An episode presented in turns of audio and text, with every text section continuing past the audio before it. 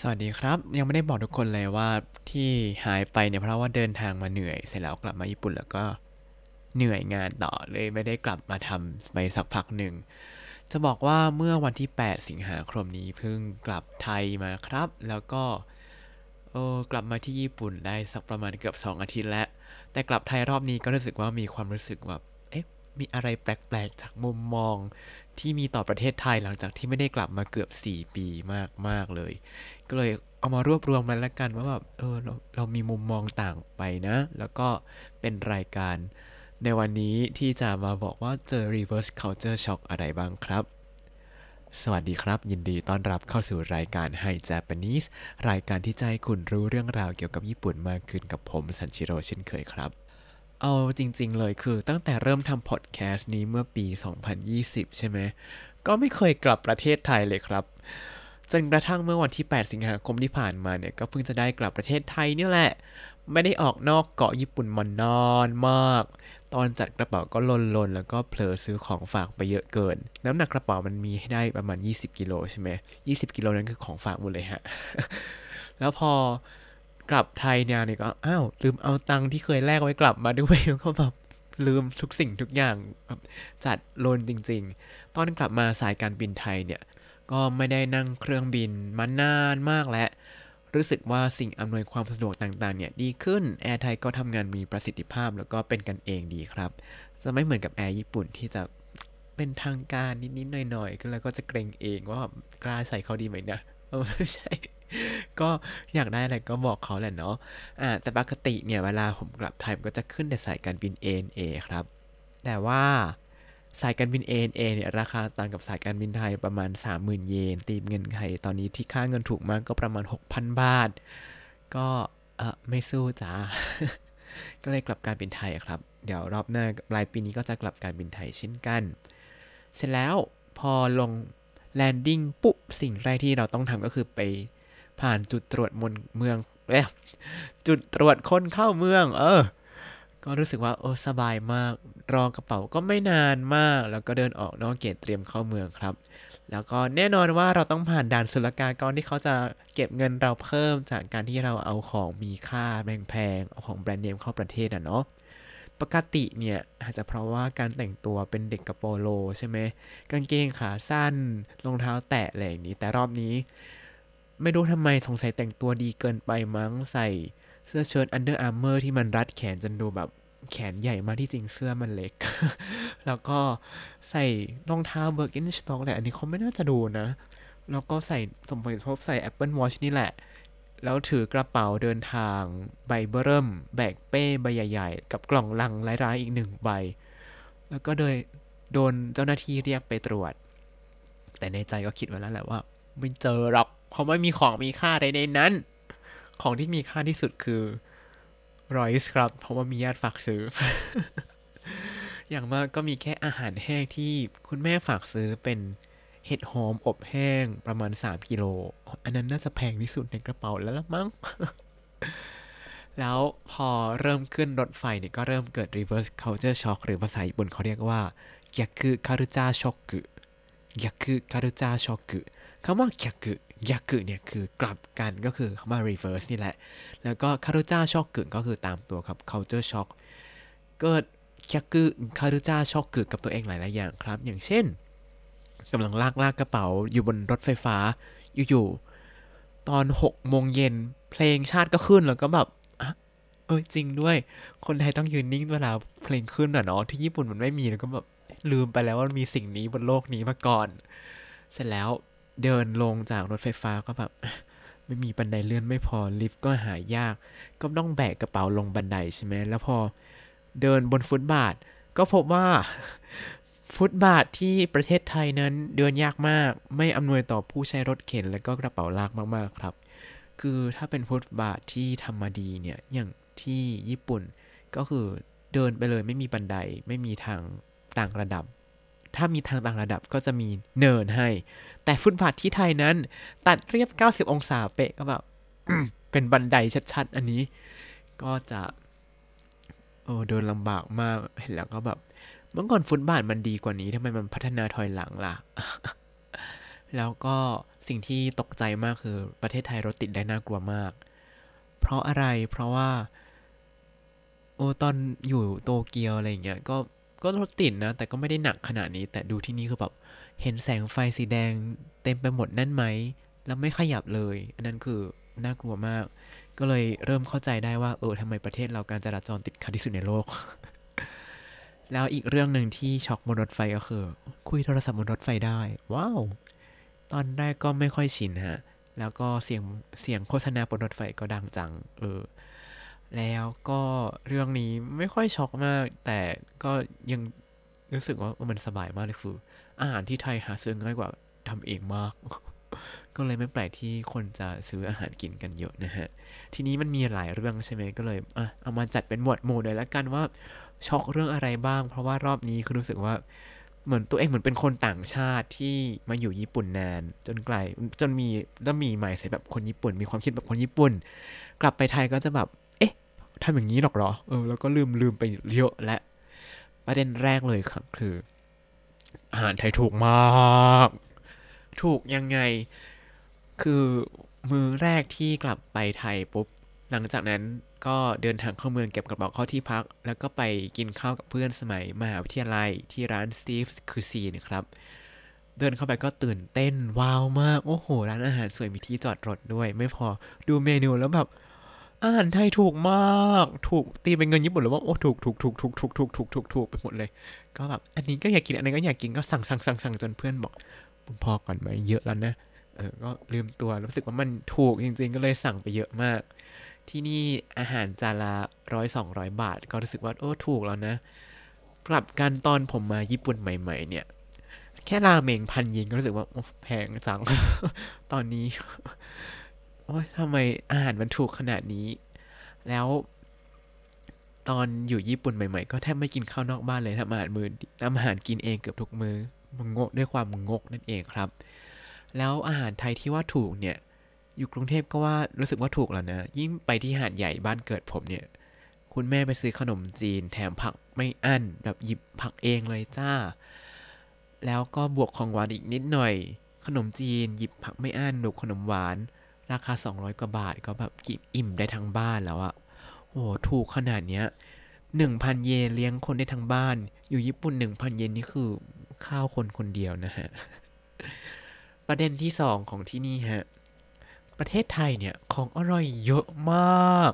แต่ก็อ้วนง่ายนะฮะ เพราะมันอร่อยจริง ๆ คืออันนี้เป็นความรู้สึกส่วนตัวนะครับ พอดีช่วงนี้พยายามลดไขมันอยู่ ก็จะกินแต่ของต้มนึ่งอบแทบไม่กินของทอดเลย แต่ที่ประเทศไทยนั้นอาหารอร่อยส่วนใหญ่ก็จะเป็นของผัดของทอดใส่กะทิ โอ้โห กินแล้วมันเพลินไปทุกอย่างเลย ก็เลยรู้สึกว่าเออคนที่ผอมในประเทศไทยเนี่ยเขาต้องอดทนมากเลยนะ ที่จะไม่ได้กินของอร่อยขนาดนี้ อดทนมากๆ แล้วก็แบบรู้สึกนับถือคนที่ผอมที่ไทยมากๆเลย ที่มีพลังในการควบคุมจิตใจตัวเองไม่ให้กินของที่ไขมันเยอะๆนะครับ ประเด็นที่ 3 ที่รู้สึกเอ๊เกี่ยวกับอาหารนะที่รู้สึกว่า เฮ้ย เออว่ะที่ไทยเป็นอย่างนี้ก็คือ ที่นี่ต้องสั่งน้ำกินฮะ ที่ไทยเนี่ยคนอาจจะชินว่าเออมันต้องสั่งน้ำเป็นขวดขวดใช่ไหมตอนแรกก็ลืมงงว่าเอ๊ะทำไมพนักงานถามบ่อยจังว่าจะเติมน้ำไหมจะเติมน้ำไหมเพราะว่าที่ญี่ปุ่นเนี่ยเขาน้ำประปาดื่มได้ใช่ไหมการที่น้ำประปาดื่มได้ก็แปลว่ามันจะถูกมากร้านอาหารทุกร้านก็จะเอาน้ำมาให้เป็นของฟรีไม่ต้องสั่งเพิ่มครับ แล้วถ้าจะเติมเองพนักงานก็จะไม่ค่อยมาเติมเองเราต้องเรียกพนักงานมาเติมแต่ที่นี่แบบพนักงานแบบขยันเติมน้ำจังเลย แล้วก็อ๋อเพิ่งนึกแล้วอ๋อเราต้องซื้อน้ำเป็นขวดขวดนะเพราะว่าเขาจะขายน้ำเพิ่มนั่นเองเขาก็เลยมาขายเรื่อยๆเออ ประเด็นที่สี่ฮะ อันนี้คือรู้สึกว่าไว้ปราบปลื้มมากคือ พนักงานร้านอาหารเดี๋ยวนี้พูดเพราะมากที่ไทยนะ จะมีการขออนุญาตทุกอากับปกริยา ขออนุญาตนะครับ ขออนุญาตนะคะขออนุญาตนะคะ ผมรู้สึกว่าต่างจากเมื่อหลายสิบปีก่อนพูดเหมือนนานแล้วเมื่อประมาณสิบปีก่อนละกันอะก็รู้สึกว่าเออที่ไทยมีมีการอบรมพนักงานที่ดีขึ้น อาจจะเพราะว่ามีการเอาแบรนด์ญี่ปุ่นเข้าไปเปิดเยอะ แล้วก็จะแบบ มีการอบรมพนักงานว่าต้องต้อนรับลูกค้าอย่างเสียงดังฟังชัดเจนอะไรอย่างนี้เยอะๆใช่ไหม แล้วผมว่าที่มันดีกว่าญี่ปุ่นเนี่ยก็เพราะว่าเออคนไทยเนี่ยมีความเป็นคนไทยอย่างแท้จริงเวลาบริการก็คือเราจะยิ้มแย้มจากใจจริงครับ บวกกับการที่บริการดีเยี่ยมอย่างนี้เนี่ย โอ้โห ไม่แปลกเลยที่ทุกคนจะชอบกินข้าวนอกบ้านอะเนาะ ที่บอกงี้เพราะว่าเวลาอยู่ที่ญี่ปุ่นเนี่ย ช่วงนี้ใส่มาสก์ก็จะไม่ค่อยเห็น แต่ปกติไม่ใส่มาสก์เนี่ยเขาก็จะยิ้มแบบใช้รอยยิ้มที่เรียกว่าไอโซวาไรไอโซวาไรถ้าแปลตามภาษาอังกฤษเนี่ยแปลตามตัวมันจะไม่รู้เรื่องนะ แต่ถ้าแปลเป็นภาษาอังกฤษเนี่ยจะแปลว่า business smile ครับ ก็คือรอยยิ้มบริการ คือรอยยิ้มที่รู้สึกว่าเออมันก็ยิ้มแบบมีตีนกาแหละแบบยิ้มอย่างแท้จริงแหละ แต่ว่ารู้สึกว่ามันเฟกไปอะแล้วก็สิ่งที่ทำให้รู้สึกว่าพนักงานที่ญี่ปุ่น เวลาเขาบอกอิทาชัยมาเซใส่เราเนี่ยรู้สึกว่ามันเฟกหนักมากๆเลยก็คือแบบเขาจะใช้เสียงสองพูดกับเราอะอันนี้เป็นความรู้สึกส่วนตัวหลาย ๆ คนอาจจะโอ้ชอบนะแต่คนที่อยู่แบบนั้นๆก็จะแบบเออมันก็อย่างนี้แหละ ต่อไปเป็นประเด็นเรื่องการขึ้นรถไฟฟ้าที่ไทยครับ อันนี้มีหลายประเด็นมากแต่หลักๆก็คือ รถไฟที่ไทยเนี่ยช่วงที่ยังไม่ถึงจุดเปลี่ยนรถไฟฟ้ากับรถใต้ดินเนี่ย ผมว่ารถไฟมันไม่แน่นเลยแบบมันโล่งมากมันทำไมทุกคนไม่เข้าตรงกลางกัน ก็เลยรู้สึกว่าโอ้ถ้ากล้าแทรกเนี่ย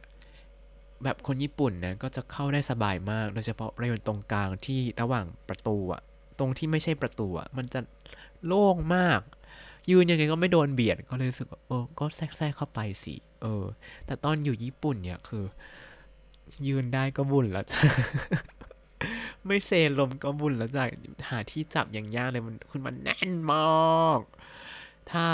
รู้สึกว่าเอออยากฝึกทักษะการเบียดขึ้นรถไฟเนี่ย แนะนำให้ลองไปอยู่โตเกียวนาโย่าโอซาก้าสักพักนึง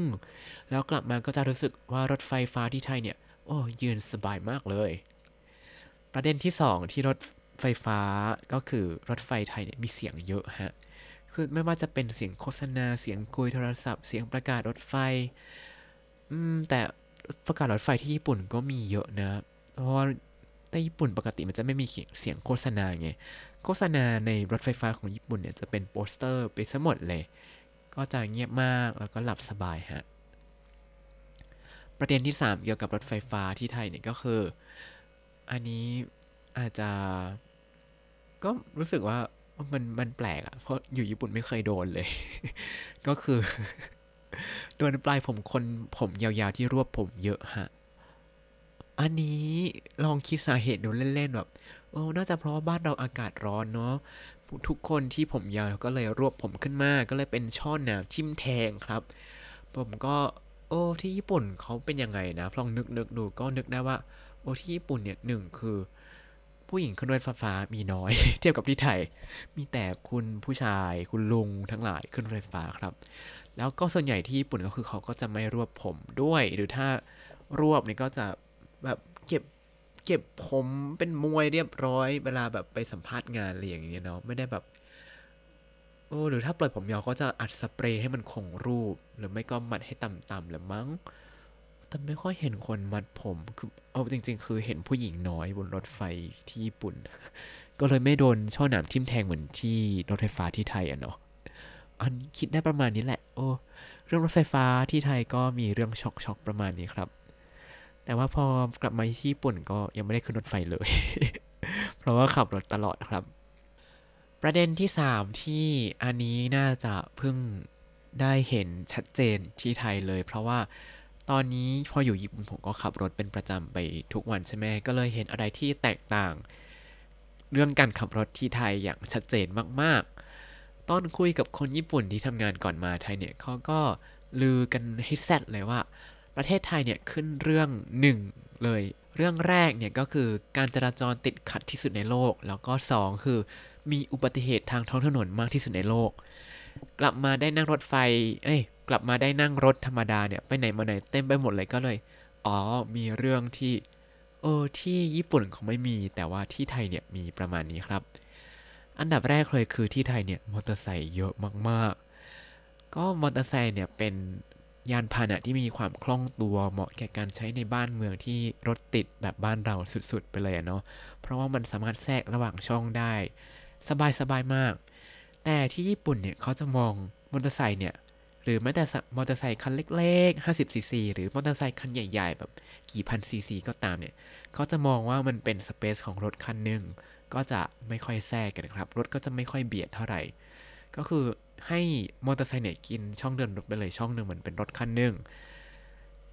แต่ก็นะก็บ้านเขามอเตอร์ไซค์ไม่เยอะรถก็ไม่เยอะด้วย ถึงอยู่บ้านนอกบ้านนอกมันบ้านนอกแบบผมตอนนี้คือบ้านนอกมากรถก็จะไม่เยอะ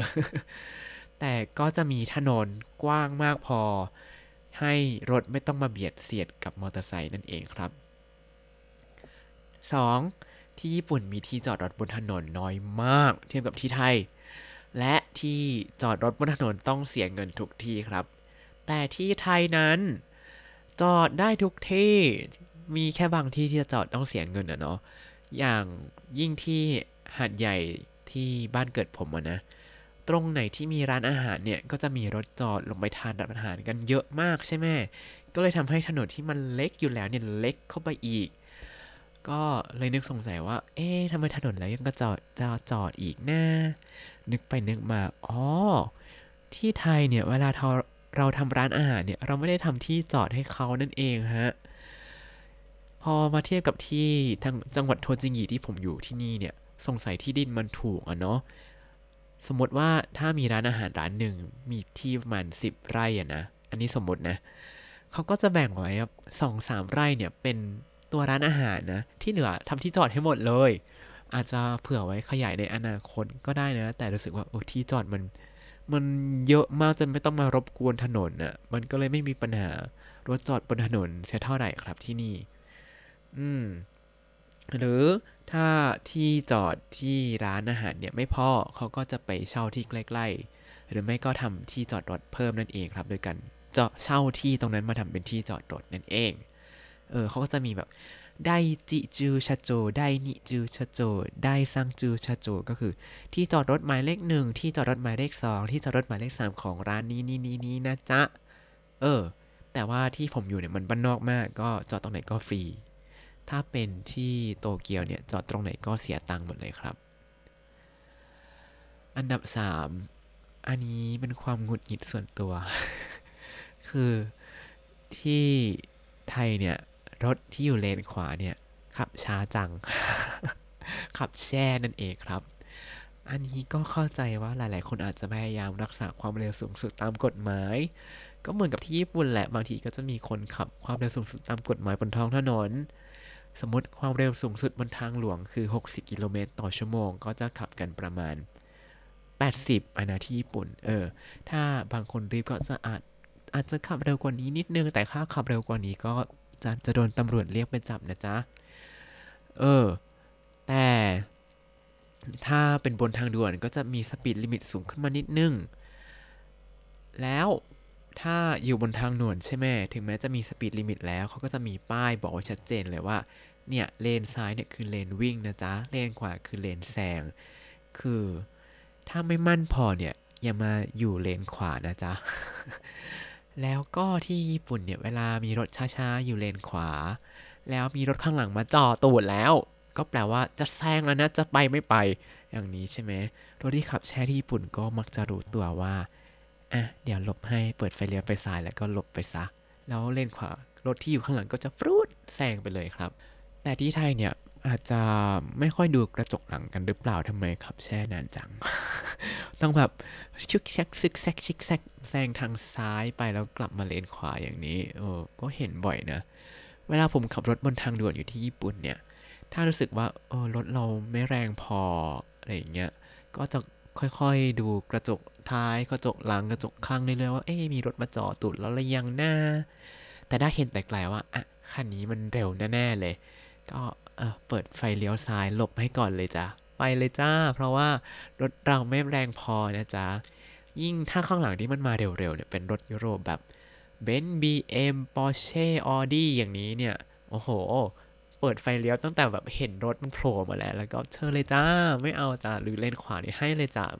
ไม่เอาเลนขวาและให้เลยจ้ะ เพราะว่าฮอนด้าผมไม่สู้นะฮะ แต่ว่าที่ไทยเนี่ยไม่ค่อยรู้ตัวกันอาจจะต้องแบบเปิดไฟสูงแบบหนึ่งบอกว่าจะแซงแล้วนะ เออ ก็เลยทำให้การขับรถที่นี่วัดเสียวพอสมควรเลยฮะ อันดับ 4 ที่รู้สึกว่าช็อกมากที่นี่ว่า เฮ้ย ที่ไทยมันทำได้นี่หว่าก็คือเลี้ยวซ้ายผ่านตลอดฮะ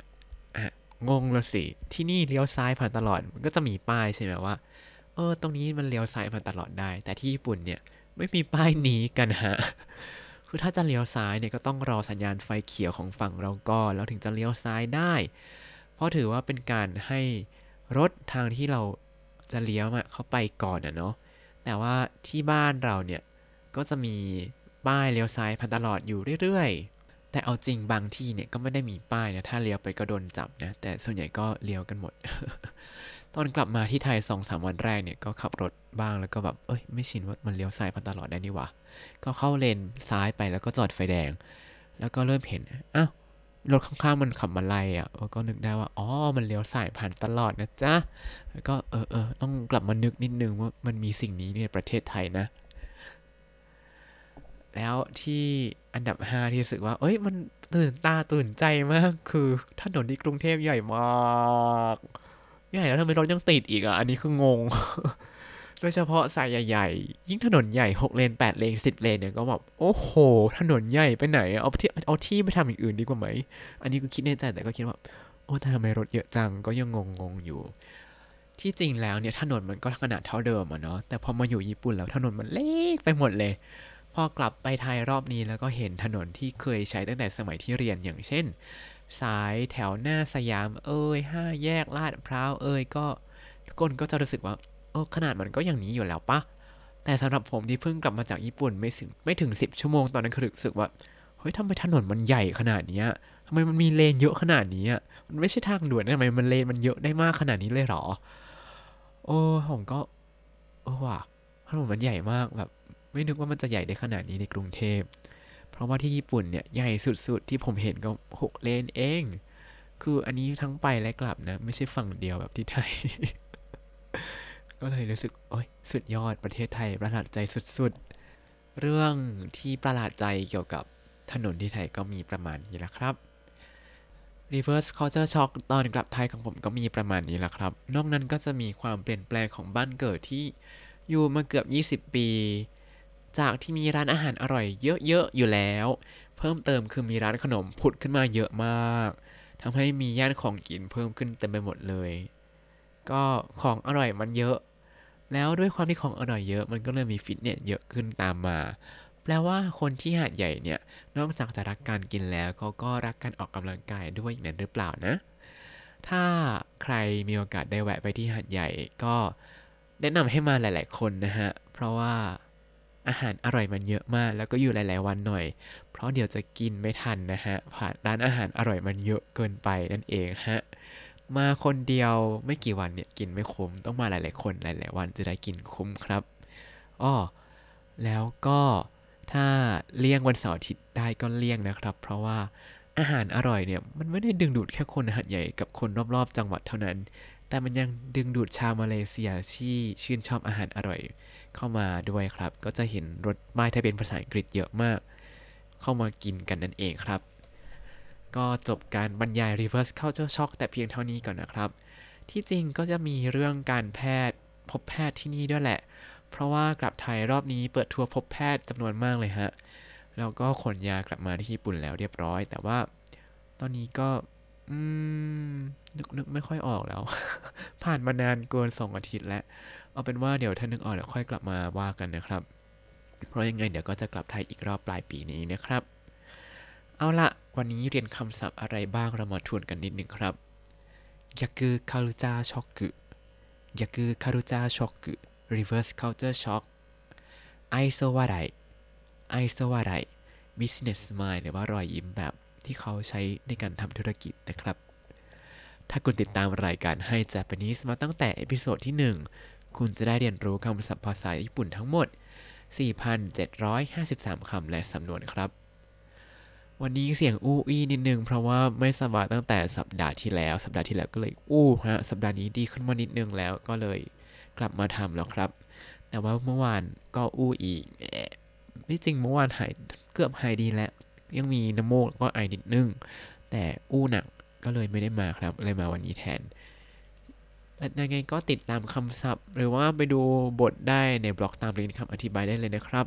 รอบนี้พิมพ์ไปเยอะมาก เพราะว่ามีเรื่องที่ตื่นตาตื่นใจที่ประเทศไทยเยอะมากเลย ยังไงก็ตามไปอ่านได้นะครับ ถ้าฟังไม่รู้เรื่องยังไง แล้วอย่าลืมติดตามรายการให้ Japanese กับผมได้ทุกวันเสาร์อาทิตย์ได้ทาง Spotify YouTube แล้วก็ Podbean นะครับ ถ้าชื่นชอบรายการให้ Japanese ก็อย่าลืมกดไลค์ Subscribe แล้วก็แชร์ด้วยนะครับ ถ้าอยากพูดคุยส่งข้อความมาได้ทาง Facebook ให้ Japanese ได้เลยครับ วันนี้ขอตัวลาไปก่อนมาตาไอมาโชสวัสดีครับ